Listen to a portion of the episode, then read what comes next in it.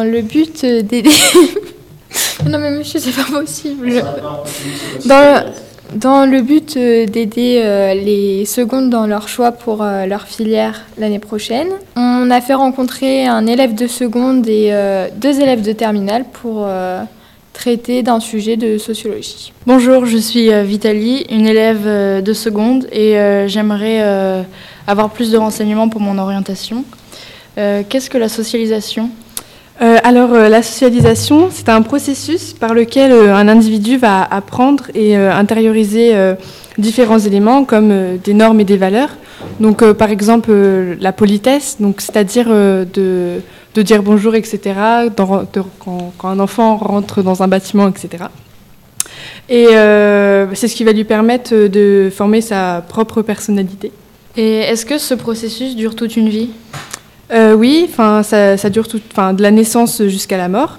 Et euh, ça se partage en deux socialisations, c'est-à-dire la socialisation primaire, donc qui dure de la naissance jusqu'à l'âge adulte, et qui se fait à travers les médias, la famille, euh, l'école et les groupes de pères. Voilà, donc c'est l'enfance en gros. Voilà, c'est l'enfance.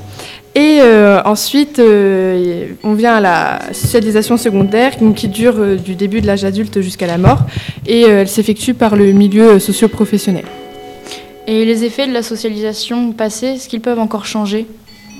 Alors oui, oui, on trouve justement dans ce cas-là la socialisation anticipatrice.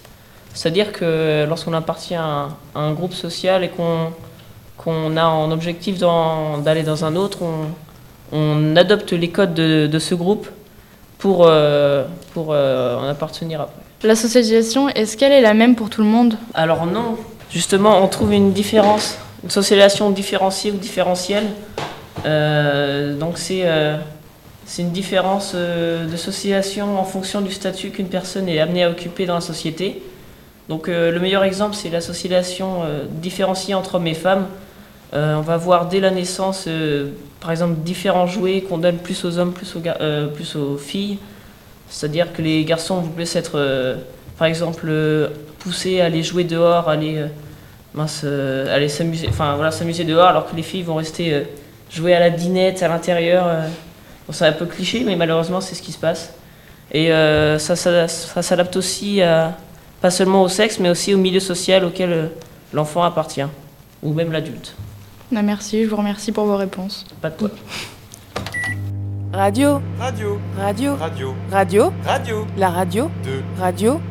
2. 2B. 2B. Radio 2B.